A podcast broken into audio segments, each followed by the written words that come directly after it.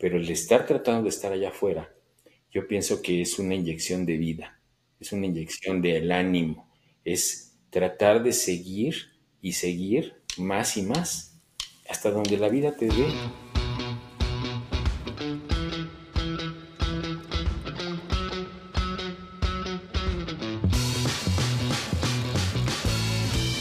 Hola, bienvenidos a este podcast, donde hablamos sobre la vida, los retos, los sueños, lo que se puede ser o no, lo que nos gusta y no nos gusta. Bienvenidos a Allá afuera.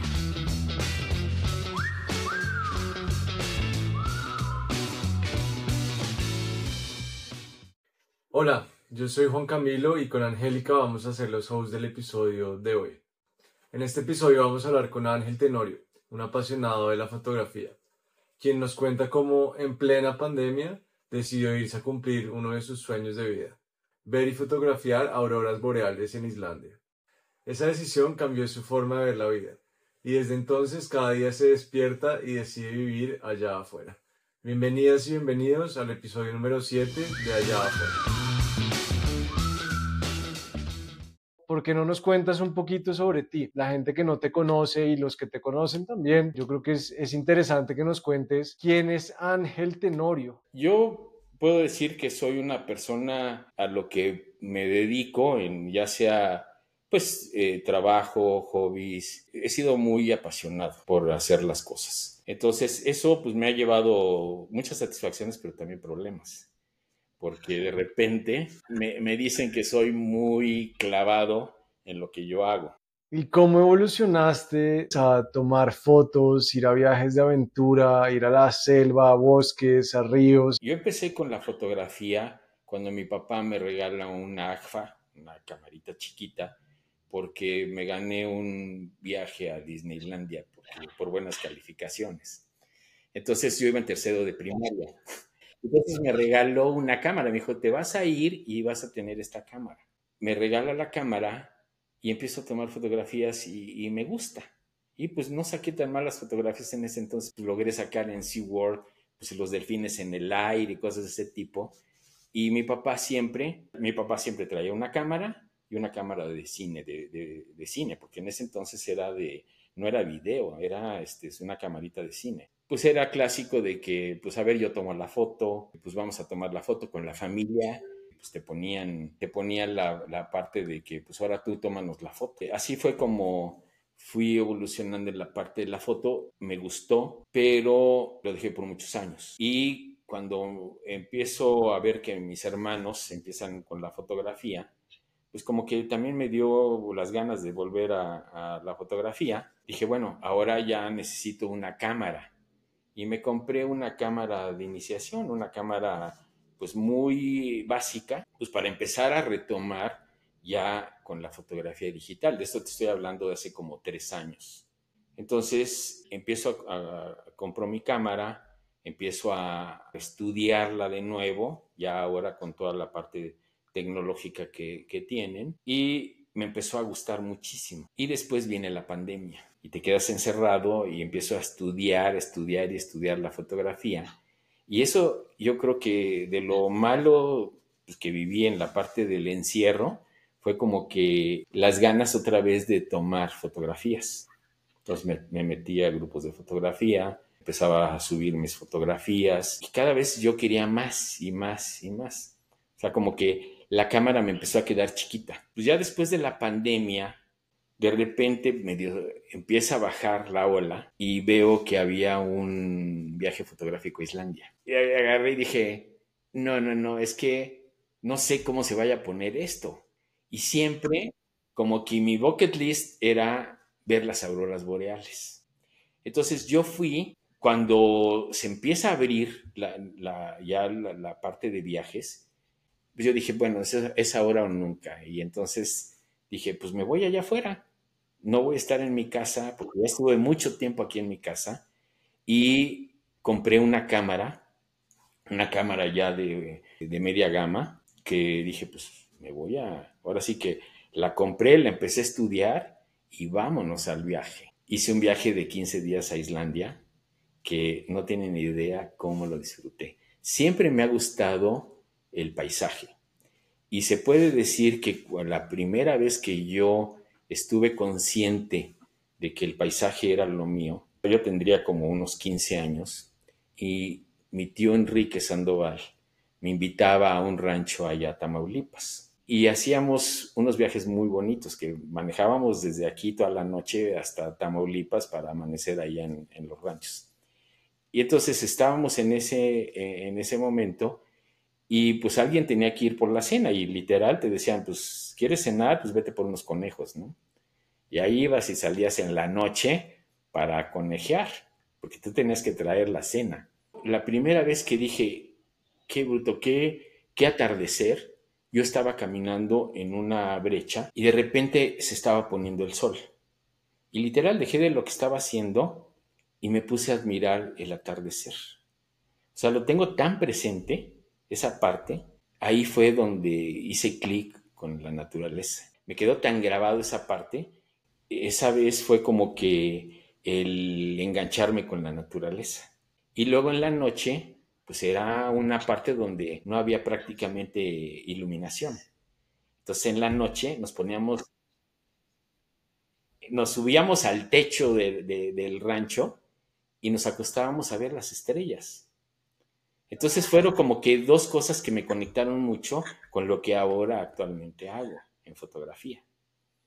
Entonces eso fue como que, como que el clic para empezar con el paisaje, ¿no? Me parece súper interesante eso que estás diciendo de ese momento en el rancho, porque yo ahora que estás contando esa historia, yo me acuerdo también perfecto, a mí los paisajes también me fascinan, pero yo me acuerdo también de un, momento en un paseo hace por ahí unos 15 años, yo debía tener por ahí 20, no me acuerdo, estaba como en la universidad. Iba de un pueblito en Colombia que se llama Villa de Leyva hacia Bogotá, en el carro, en un atardecer también con unos amigos, y todos estaban hablando, no sé, y de repente yo me quedé así como viendo el atardecer y les dije, oigan, esto está demasiado lindo, ¿no? Como, como no lo están viendo. Y todos me empezaron a molestar y me dijeron, como parece un señor de 80 años, admirando el atardecer y yo como, es que está una belleza.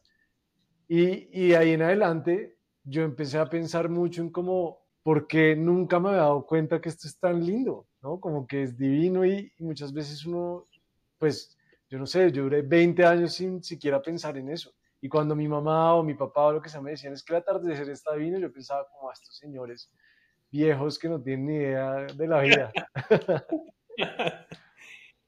Sí, e, es que el contacto con la naturaleza cada vez es más difícil. Las vidas la vida en la ciudad, pues te está haciendo que tú vayas del trabajo a tu casa y de repente salgas, pero cada vez es más difícil salir de la misma ciudad. La ciudad nos traga, literalmente. El estar allá afuera realmente requiere también de un compromiso, de contigo, no con otras personas. Y si tienes un gusto que te haga salir, yo pienso que ese llamado, ese contacto, esa conexión que tú sentiste en esa ocasión, que yo también la sentí, pues llega un momento donde te engancha para decir, yo qué hago en mi casa. Tengo que salir, tengo que admirar eso que diario sucede, porque un atardecer y un amanecer diario sucede. Puede estar lloviendo, puede estar haciendo sol, puede estar nevando, puede estar eh, nublado y siempre va a ser precioso. Y es un amanecer o un atardecer que es irrepetible. Cuando tú empiezas a salir, a estar allá afuera haciendo esa parte, en donde llevas una cámara para tratar de captar esa cosa tan hermosa que estás viendo, vale la pena. Vale la pena no estar en la cama y pararte a las 5 de la mañana y estar esperando el amanecer y estar con el frío, estar con la lluvia, estar, no importa, porque sabes que tu recompensa va a llegar. Entonces estás viendo y esperando que suceda. Ves las aves que empiezan a entrar en actividad, ves las nubes, ves el sol como empieza a salir atrás del... En este caso, yo voy mucho, antes de ir a trabajar, me voy a tomar fotos. A las 5 de la mañana yo pongo el despertador y a las 6 de la mañana ya estoy esperando que abran el Parque Ecológico de Xochimilco, porque es la hora bonita para, para ver lo que, lo que va, está por suceder. Entonces empiezas a ver atrás de los volcanes cómo empieza a cambiar los colores, a morados, a, rosas, a, o sea, toda esa explosión de colores que dices, wow, qué bueno que me levanté y salí aquí afuera a tomar fotografías. Ese momento, esa comunión que tienes en ese momento con la naturaleza es indescriptible. Y obviamente, pues no lo vas a ver en tu cama. Vale la pena el frío, el estar con tus guantes ahí, pues literal, luego estás a un grado bajo cero y pues no importa porque vas caminando y el, el paso está con hielo. Pero te digo, no importa porque la, recompensa viene. Te digo, lo, lo, ves con los colores, lo ves con las aves. Lo he caminado muchísimas veces y no me canso de ver lo que yo veo cuando salgo a tomar fotos allá afuera, ¿no? Oye, yo me quería regresar un poquito cuando nos estabas platicando de este viaje que, a Islandia, que, que, lo sentí que lo, como nos lo contaste, suena un poco como un parteaguas en tu, como en clavarte todavía más en este hobby de la fotografía allá afuera. Y quiero rascarle un poquito ahí y saber un poco más, ¿no? O sea, ¿qué pasa? ¿Te llega la oportunidad? ¿Alguien no sé si un grupo organiza esta ida a Islandia o, cómo sea la logística, pero ¿qué pasa por tu cabeza? Porque si nunca lo habías hecho antes, estabas como, sí, he estado estudiando la fotografía, lo describes como que en la pandemia, todos estábamos como, ¿qué hobby nuevo adquiero para no volverme loca, encerrada? Y de repente el brinco a voy viajo 15 días a Islandia, ¿qué pasó por tu cabeza? Si tuviste miedos o cuáles pretextos que se puede hacer uno este de no, es que la no, es que cómo voy a viajar o no sé si ya conocías a la gente que iba a ir o el frío, no sé, yo quiero escuchar eh, más de eso. Yo una vez estaba viendo pues, redes sociales y de repente me sale un anuncio en Instagram de que había un viaje a Islandia y que había un solo lugar. Entonces los contacto y iban a salir en 15 días. O sea, un viaje de esos lo planeas, yo el que acabo de hacer lo planeé seis meses. Entonces, de repente digo, híjole, ¿qué va a pasar?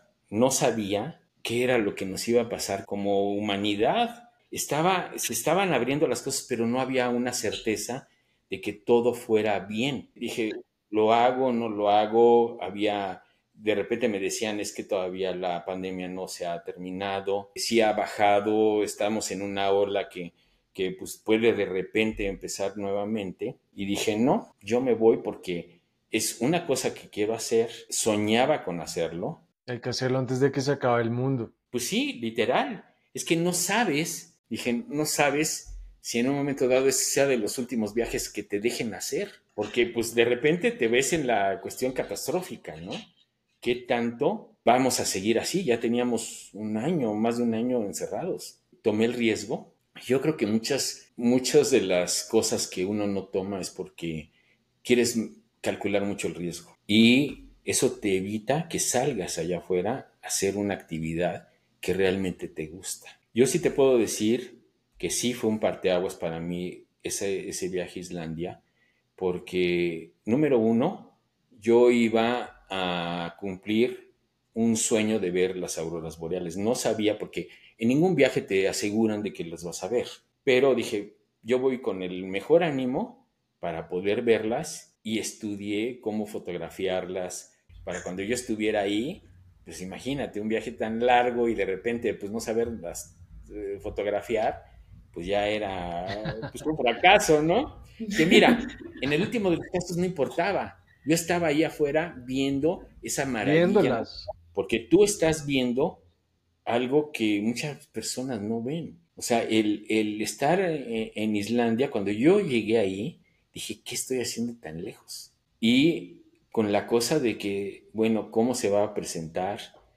Alguien se va a enfermar en el viaje, porque pues no sabíamos nada. Ya medio había pasado la, la temporada importante y difícil, pero dije, yo me voy. Yo no conocía a nadie. Me, vi con todos ellos en, Nueva York. Literal, todo fue a través de que sí, sí, voy, voy, voy, te deposito, bom, bom, bom. Y en 15 días ya estaba tomando el vuelo a Nueva York.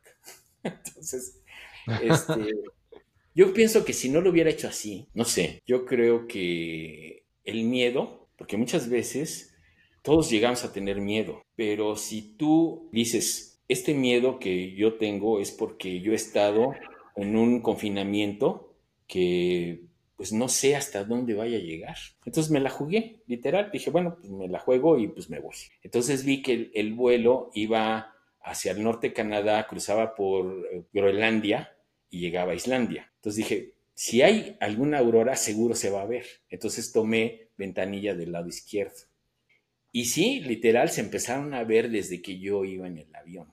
O sea, literal, te dan ganas de llorar. Es tanta la emoción de ver algo que tú siempre quisiste ver. Y ya, al menos al verlo desde una ventanilla de un avión, empiezas a ver, dices, wow, esos colores y esas formas que se van pintando, dices, ojalá así esté allá abajo. Entonces llegamos, nos recibe eh, Islandia con un viento brutal. Islandia no es apacible, yo creo que tienes que ir con la mentalidad de que sí vas a sufrirlo un poquito, porque son vientos muy fuertes, pero dices, vale la pena, ¿no? Yo creo que lo que te deja como vivencia de estar viendo esos paisajes tan hermosos, vale la pena. Entonces empiezas a ver cascadas, empiezas a ver valles, empiezas a ver eh, formaciones rocosas que pues van haciendo, es una isla volcánica. Entonces empiezo a viajar y empiezo a convivir con los fotógrafos que pues sí ya tenían tiempo fotografiando, yo estaba ahí como todo un buen novato y este, yo llevaba mi camarita, mi pie, mis lentes, porque sí me compré lentes para pues hacerle frente a lo que se pusiera enfrente, ¿no? Y al tercer día medio se empezó a pintar el cielo verde. Entonces salíamos en la madrugada y vámonos a tomar fotos. Total, la primera semana fue muy insípida en cuanto a auroras, pero en paisajes, cascadas, o sea, era un gozo, era algo que decías, qué afortunado soy de estar aquí. Un paisaje tan natural, tan con tan pocas personas, porque Islandia hay más borregos que personas viviendo ahí. Para que tú te cruces con alguien, solo en las partes en donde sí ya sabes que van a llegar los turistas a tomar fotografías y todo eso, ¿no? Eh, pero en camino te puedes caminar kilómetros, cientos de kilómetros y no ves a nadie. A nosotros nos tocó una aurora que yo platicaba con un muy buen amigo y le dije, oye, vi una aurora morada, blanca, verde y además que se, se movía con una rapidez brutal. Entonces, esa, esa aurora, cuando empieza a, la empezamos a ver, ya habíamos hecho más o menos en la planeación que si salían, porque literal vas a cazarlas. Tú estás esperando, sabes más o menos que vienen por Europa y estás esperándola que en unas dos o tres horas ya lleguen a Islandia. Había actividad y vámonos a, agarrar, subirnos a las camionetas ir a los lugares que ya más o menos teníamos visto para empezar a tomar fotografías. No, no te queda de otra, porque digo, están los glamping que, que, te ponen ahí que estás en una, en una esfera y estás en una cama viendo las auroras. No, eso no es ir a disfrutar auroras, ¿no? Ir a disfrutar auroras es salirte, ponerte tus tres, cuatro capas y ir a temperaturas de a lo mejor 10 grados bajo cero y estás dos horas o tres horas esperando que, entre tomando fotos y esperando que salgan, o sea, sí hay que ir cubiertos porque sí, llega un momento en donde el frío te derrota. Tienes que estar preparado para que precisamente digas, no, yo de aquí no me muevo. Si ya estoy aquí afuera esperando las auroras, pues me voy a esperar hasta que salgan. Y entonces cuando se empiezan a pintar, y es una explosión de colores verdes, morados, y empezar a fotografiarla, ¿no? Y estar, estar fotografiándola y disfrutándola al mismo tiempo. Entonces es como que algo dual, estás, quieres captarla, pero también quieres admirarla. Ya que tienes tu encuadre, ya que tienes tus parámetros que ya viste que sí están saliendo, pues te pones a tomarla, a tomar fotos y también admirarlas. Y llega un momento donde tú te paras y estás viendo la maravillosa eh, espectáculo que el, universo te está brindando. Es algo realmente increíble. Como que mencionaste que pues tomaste el riesgo sin saber qué iba a pasar en el mundo, de irte a este paseo que nunca habías hecho sin conocer a nadie, ¿no? Como que muchos riesgos. Tú ya lo mencionaste, ¿no? Tú no tuviste hijos, y yo siento, sin tener hijos, pero yo siento que mucha gente que tiene hijos no toma esos riesgos cuando ya tiene los hijos. Muchas veces que hemos tenido la discusión de tener hijos o no tener hijos, yo a veces digo como, pues es que me da miedo dejar de vivir lo que es la vida por tener hijos, que seguramente también es maravilloso, ¿no? Y va a traer mil cosas muy bonitas, pero mejor dicho, la pregunta es, ¿existe alguna relación entre esos riesgos que has tomado en tu vida y no tener hijos? Y si sí, ¿cómo lo ves? ¿Cómo es una vida sin hijos? Mira, yo te puedo decir que yo deseé tener hijos como no tienes idea, pero no se pudo. Entonces estuve, estuvimos viendo con genetistas, o sea, con todo para poder este, llegar a tener hijos. Pero, pues, eh, uno, dos, tres pérdidas, llega un momento donde eso te devasta. Pues al, final de, de todo eso, si uno lo sufre como hombre, imagínate la mujer. O sea, es una cosa tremenda. Eh, sí fue una parte muy triste en mi vida. El desear algo y no poder tenerlo fue algo que, pues sí, me dolió mucho, pero al fin y al cabo empiezas a, a decir, bueno, no se pudo y no te vas a quedar ahí. Tienes que moverte hacia adelante. Entonces, sí, a lo mejor yo pude tomar riesgos que al no tener hijos, pues me valía, ¿no? Sí eran riesgos. En cierta forma no era un no, era un suicidio de closet, ¿no? O sea, sí evaluaba qué tan seguro era lo que yo estaba haciendo. Sí me cuidaba. En todas partes hay riesgos, pero si tú estás esperando que vayas a un lugar, a un parque en tu vecindario, pues ahí también hay riesgos. O sea, yo creo que los riesgos son inherentes de la misma vida. Si esos riesgos no los tomas, pues te vas a quedar en tu casa. Y empiezas a coartar lo que lleva, yo creo que eh, muchas de las personas, yo me incluyo y yo creo que muchas personas que pues, nos estarán escuchando, pues tienen muchas ganas de estar allá afuera haciendo algo que no sea en tu casa. Yo sí te puedo decir que esa, esa parte de no tener hijos sí me ha llevado a hacer actividades que a lo mejor si yo hubiera tenido hijos hubiera sido más difícil, pero yo creo que en el fondo hubiera seguido, porque es algo como que, no te puede parar. La vida y sobre todo ya cuando empiezas a, tener más edad, dices, híjole, ojalá hubiera podido haber hecho esto, esto otro, y empiezas a, a decir, ojalá yo tenga salud para poder hacer más cosas de lo que estoy haciendo actualmente. Entonces es cuando dices, qué bueno que empecé de una u otra forma con la pandemia a poder estar saliendo a no estar en mi casa, el disfrutar y, te digo, el disfrutar no es literalmente irte a Islandia. Les digo, yo, yo soy feliz yendo aquí dentro de la zona donde yo vivo, me queda 10 minutos el Parque Ecológico de Xochimilco. Y ahí lo disfruto. No necesariamente tienes que hacer eh, grandes viajes sino que muchas veces el estar a lo mejor caminando haciendo hike en un parque, te va a tocar ver un amanecer y te va a tocar mirarlo. Ahora, ¿qué es lo que he hecho yo? Pues sí, me he ido a la parte un poquito más extrema, ¿no? Y con esto te digo que Islandia fue de, de los primeros. He estado en Baja California tomando ballenas, en Durango tomando vías lácteas en cascadas increíbles. He estado, por ejemplo, en Chihuahua en las barrancas del cobre viendo cosas hermosas con la Vía Láctea, porque a mí me gusta mucho la Vía Láctea. Es como para mí un reto el poder tomar una fotografía de todo lo que el universo se te está presentando enfrente y poder tratar, porque siempre yo creo que es una de las cosas que tratas, es de traerte lo que estás viendo. Muchas veces es, o sea, la naturaleza te va a, a rebasar, pero pues con la técnica fotográfica, pues tratas de, traértelo y poderlo compartir con personas que no pueden salir y admiran tu trabajo, ¿no? Digo, yo soy un fotógrafo completamente como un, soy un aficionado a la fotografía, pero pues cada vez más eh, la estudio y la disfruto. Yo creo que una de las grandes ventajas son los amigos que vas haciendo en la fotografía son personas que también son muy aficionadas, muy metidas en la, en la fotografía. Pues sí, eh, tienes que rodearte de personas que tengan tu misma pasión. Si tú no vas y caminas toda una noche viendo la Vía Láctea enfrente de ti, pues nunca la vas a ver.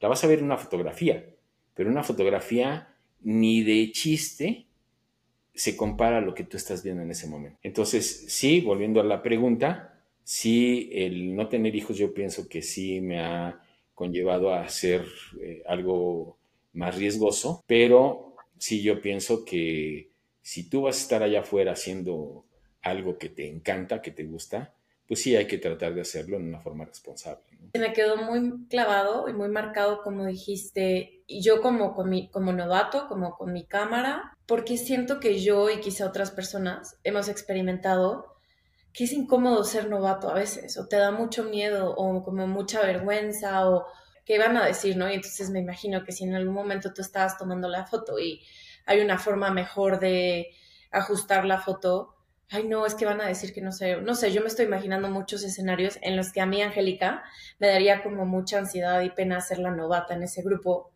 Y me encantó escuchar con la confianza y naturalidad que dijiste, como, ah, yo era el novato. Pienso en personas como de toda edad, ¿no? Como mi mamá, mi papá, tías, tíos, que cada vez pienso que les da más miedo ser novatos. Entonces no saben cómo hacer algo en el celular y están como muy incómodos.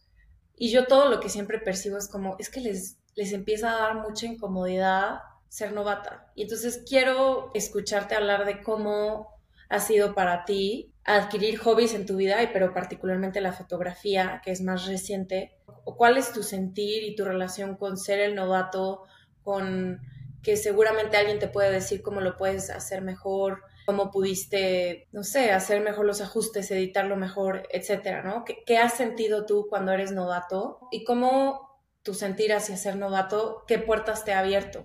Pues sí, al principio dices, híjole, ¿qué tanto voy a poder eh, aprovechar el viaje? Sí te puedo decir que aunque yo era novato, me puse a estudiar como loco 15 días antes de, de, cómo, qué, era lo que me iba a enfrentar. Entonces YouTube, o sea, viene videos y videos y videos de qué era lo que iba a enfrentarme, con experiencias que yo ya había visto de otros fotógrafos cuando yo estuve ahí, empecé a sentir de que aunque era el novato del grupo, pues yo realmente fui muy independiente. Si de repente alguien te podía decir, oye, pues mira, hazlo de esta forma, de esta otra forma, pero yo lo que iba con plena conciencia de que yo quería hacer algo en donde yo no podía depender de alguien. ¿Por qué? Porque la mujer era un grupo en donde no sabía si te iban a atender, que son personas magníficas y maravillosas, pero no sabes qué tanta disponibilidad van a tener de apoyarte. Te digo, aunque yo era el novato, yo iba con la plena conciencia de que tenía yo que sacar adelante yo solo ese viaje. Inclusive eh, para mí era un reto el decir, yo lo tengo que hacer, me compré mi equipo, me preparé para poder eh, estar con todas las inclemencias del tiempo y decir, sí, la voy a hacer. Para mí la novatez siempre como que me ha dado no me siento incómodo, al contrario. O sea, yo sé que estoy entrando a un mundo nuevo. Uno tiene que saber que a lo mejor tienes limitantes y que las tienes y que siempre va a haber alguien que te va a echar la mano. Porque si tú no vas con esa idea de que, oye, fíjate que no puedo, siempre va a haber alguien que sabe más que tú y te va a ayudar y se va a voltear y te va a decir, sí, cómo no mirasle así. Ahora sí te puedo decir que lo que he aprendido en la fotografía, a mí me gusta hacer por lo que yo en un momento dado sentí de esa novatez. Entonces, yo puedo estar con un grupo de fotógrafos, como lo estuve ahora en Islandia, y yo dejaba mi cámara tomando fotos en timelapse y me iba con los amigos a ver, oye, ¿cómo vas? ¿Qué, eh, ¿Cómo van tus parámetros? ¿Cómo lo estás haciendo? Y me encanta hacer eso.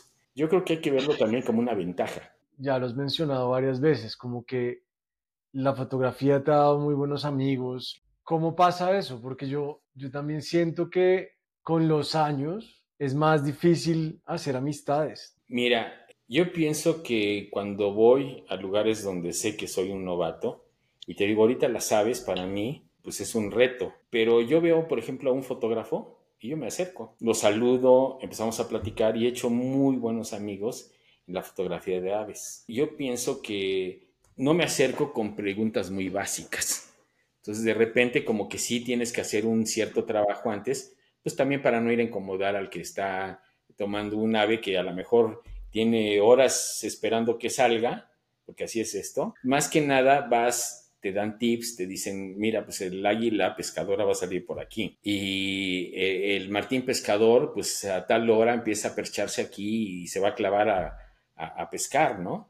Los pelícanos. Y entonces ya tú empiezas también a tener esa parte. Para mí, yo creo que no ha sido muy difícil siempre hacer amigos. Este, como que se, me facilita, porque no sé, aunque soy una persona muy calmada, muy callada, cuando me siento en un ambiente en donde me gusta y disfruto, y de repente te das cuenta que no nada más eres el único que disfrutas lo que estás haciendo y que hay una pasión tremenda con las personas con las que estás conviviendo en, estos viajes. Entonces, te digo, vas teniendo amigos, se vuelven prácticamente, es una fraternidad. Y entonces estás esperando el momento en donde vamos a coincidir de nuevo, en donde vamos a planear un viaje, en donde pues hay un nuevo telefoto y empiezas a hablar de la técnica. Ese intercambio, no nada más de estar ahí con la foto conviviendo, sino es un intercambio técnico, de amistad, de convivencia, y son grandes, grandes vivencias que vas teniendo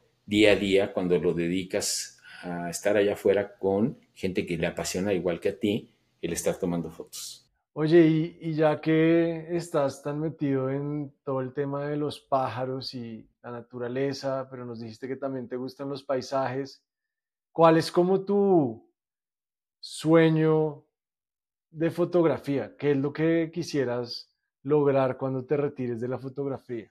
Mira, yo pienso que el pensar en retirarme de la fotografía es hasta que ya no pueda caminar. es algo adictivo y eso lo, siempre lo platicamos, este es un vicio. Este es un vicio, pero yo pienso que tienes ciertos lugares, así como fue Islandia, uno de los lugares que me encantaría ir sería, por ejemplo, a Madeira, en Portugal, a Oregon. O sea, son como lugares muy icónicos de lugares que de naturaleza que son paisajes increíbles. Ya que vas logrando ciertas metas, pues te estás poniendo otras, porque si no, ya la lograste y ahí te quedaste.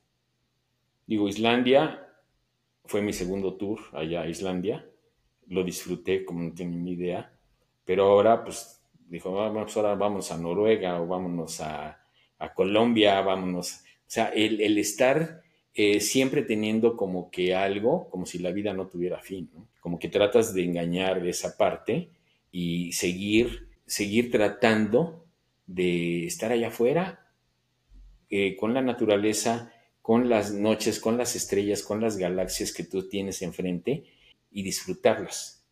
Y te digo, no necesariamente fotografiándolas, el estar en ese momento ahí viendo esa, esa parte tan magnífica de la naturaleza, ya con eso valió. Yo justo te quería preguntar de eso, y aunque tú solito ya lo empezaste a decir, pero sí, si vas a estar 12 horas eh, eh, tomando fotografías o esperando, o como describiste, ¿no? Venir tres veces a Puebla para lograr la toma.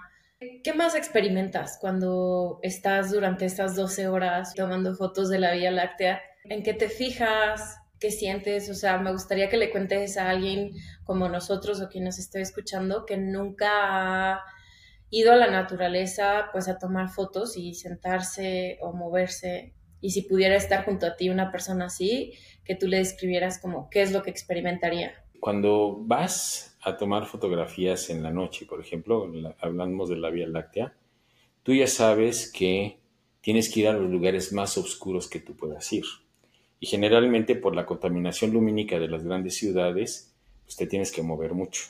El estar ahí afuera esperando que la Vía Láctea salga, porque tú tienes que hacer una planeación. Tú ya debes de saber por dónde va a salir.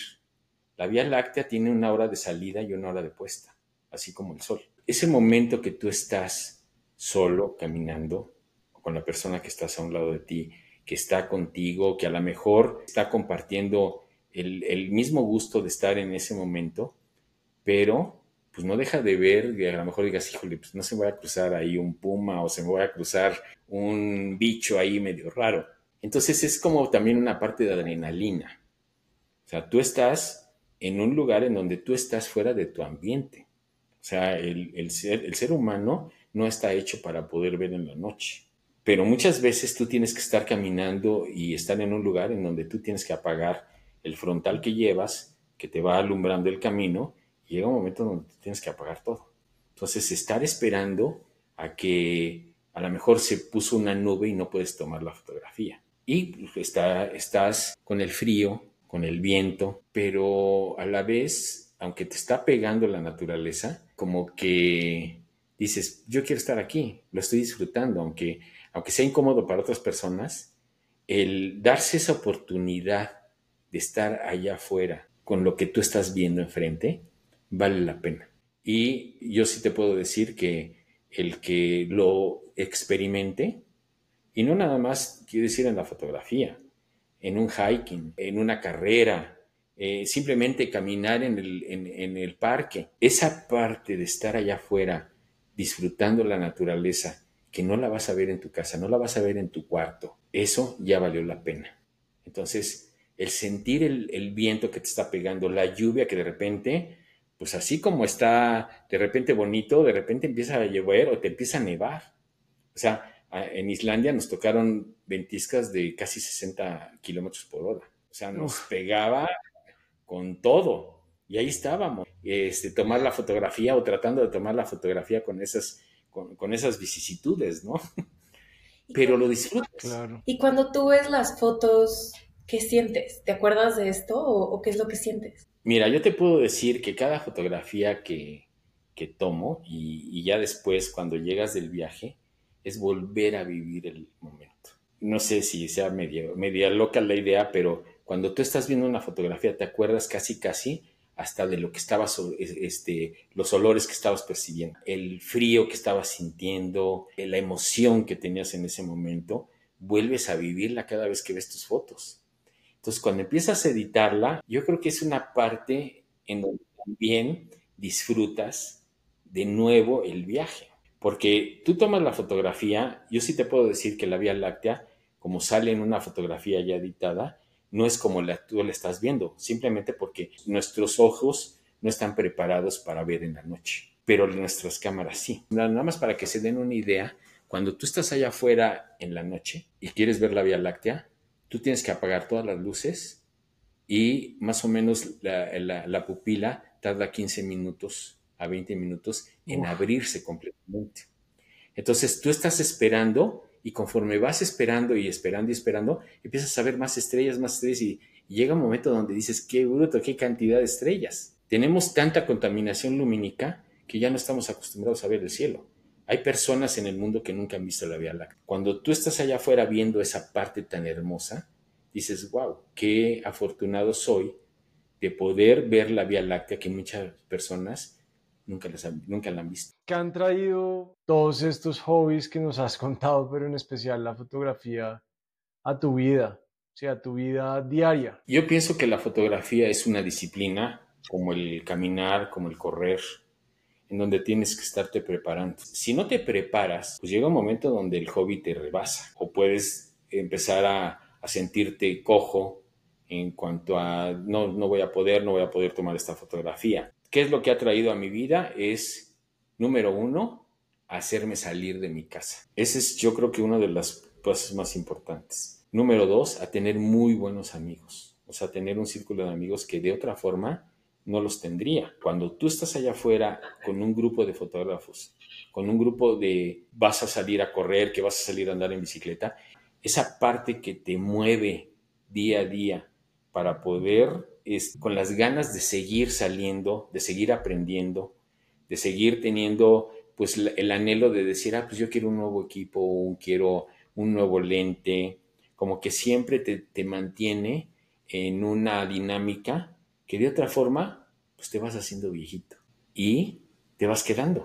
Entonces como que empiezas a tratar de engañar la vida cuando empiezas a salir allá afuera, algo, algo que te guste. No estoy hablando de la fotografía, te estoy hablando del ciclismo, te estoy hablando de, correr, te estoy hablando de hiking.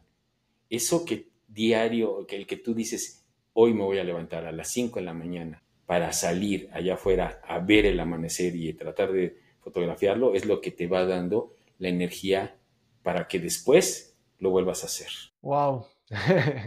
sí, sí me parece muy inspirador eso que estás diciendo porque yo, yo me he preguntado muchísimo eso, cómo, cómo se hace para, pues eso, como para no envejecerse. Obviamente nos vamos a envejecer, ¿no? Pero como a no dejarse ir por la inercia de la vejez, sino disfrutar cada momento. Incluso hay una poesía que a mí me gusta mucho de Borges que se llama Momentos. Básicamente escribe una persona que está muriéndose y dice como, si pudiera hacer algo más en mi vida, lo que haría sería vivir mucho más mi vida, ¿no? Como no dejarla ir tan rápido. Y a mí eso me da mucho miedo, como que se vaya la vida y uno de repente ya diga, ya se acabó y ya fue. Y esto que tú estás diciendo me parece súper, sí, inspirador. Bueno, y lo que nosotros queremos hacer con este podcast es, pues eso, como inspirar a la gente a que salga, a que viva, a que esté afuera, a que, a que haga lo que sea, que sea, pero afuera, ¿no? Como tú lo dijiste, puede ser tomar fotos o caminar o, o simplemente que se ilusione y diga, mañana me voy a despertar temprano y voy a ver el amanecer y eso ya vale la pena. ¿Qué le dirías tú a la gente que no que no tiene hobbies allá afuera? ¿Cómo los motivarías a que se consigan un hobby y salgan y vivan la belleza de estar afuera? Mira, yo te puedo decir y, le puedo decir a las personas que, que realmente hagan algo que en las mañanas vean algo diferente que sea su recámara. O sea, el, el despertarte con las ganas de salir allá afuera, a ver lo que te, te, está presentando la vida, y yo ahorita tengo 65 años, acabo de cumplir 65 años. Pongo todas mis cosas listas para salir y estar a las 5 de la mañana y empezar a prepararme. Ya dejo mi cámara, mis, este, mis pilas cargadas y todo eso. Cuando empiezas a hacerlo, es como cualquier deporte. Al principio te cuesta trabajo. Las primeras salidas son las difíciles. Pero si tú logras, y lo que tú deseas de, del poema de Borges, ¿qué es lo que tienes que hacer? Vivir la vida. Si tú te das cuenta que a los 70 años dejaste de vivir la vida, ya es muy tarde. Y yo creo que nunca es muy tarde para empezar. O sea, yo pienso que esto, de repente sí pienso que lo tomé muy tarde. Porque te estoy hablando de que hace cuatro años yo no tenía todas estas expectativas de salir y tomar fotografías y aprender la fotografía y tener los amigos que ahora tengo.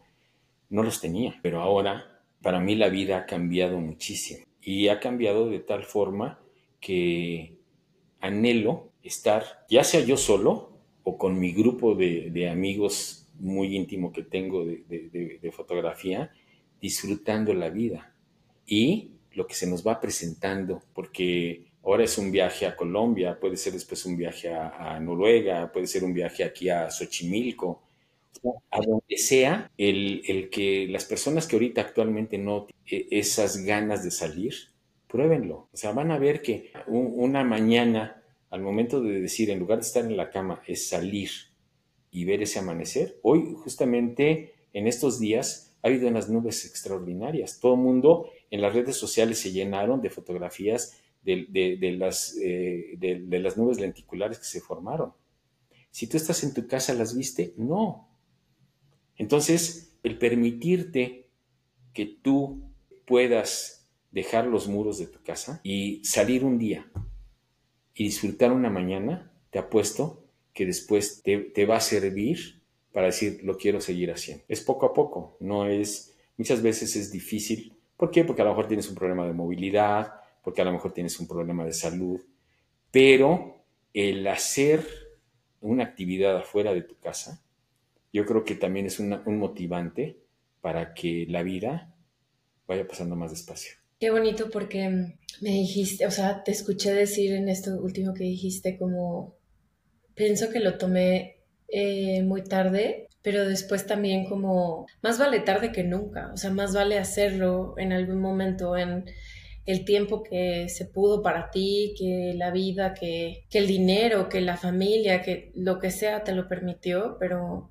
pues sí más vale tarde que nunca, ¿no? Sí, y, créanme que el hacerlo nunca se van a arrepentir. Al contrario, yo pienso que va a ser un motivante para que le echemos más ganas a la vida. Si tú eh, tienes una actividad allá afuera, la que tú quieras, al momento de que tú no estés en tu casa, metido en tu día a día, que llega un momento donde esa rutina te va matando ahí la rutina sí te mata. Pero el estar tratando de estar allá afuera, yo pienso que es una inyección de vida, es una inyección del ánimo, es tratar de seguir y seguir más y más hasta donde la vida te dé y que al momento cuando tú voltees y veas y tu vida haya pasado, digas, vale la pena. Bueno, pues muchas gracias por tu tiempo, Ángel. Qué forma tan poética de terminar este episodio. Te lo agradezco mucho, de verdad que qué buena conversación y solo, pues sí, gracias por el tiempo, pero también gracias por todo lo que dijiste, porque a pesar de que, digamos, a mí me encanta estar afuera, me inspira mucho todo lo que dijiste y, y creo que he aprendido mucho de una visión pues diferente a la mía. Y sí, vamos a, vamos a seguir soñando con estar afuera para que no se nos pase la vida. Así es. ¿Te gustó? Si te gustó, compártelo con los que disfruten estar allá afuera, pero sobre todo con los que aún no. Queremos que más personas salgan y disfruten estando afuera. Y si tienes historias que quieras compartir, no dudes en escribirnos. Por ahora, nos vemos pronto, allá afuera.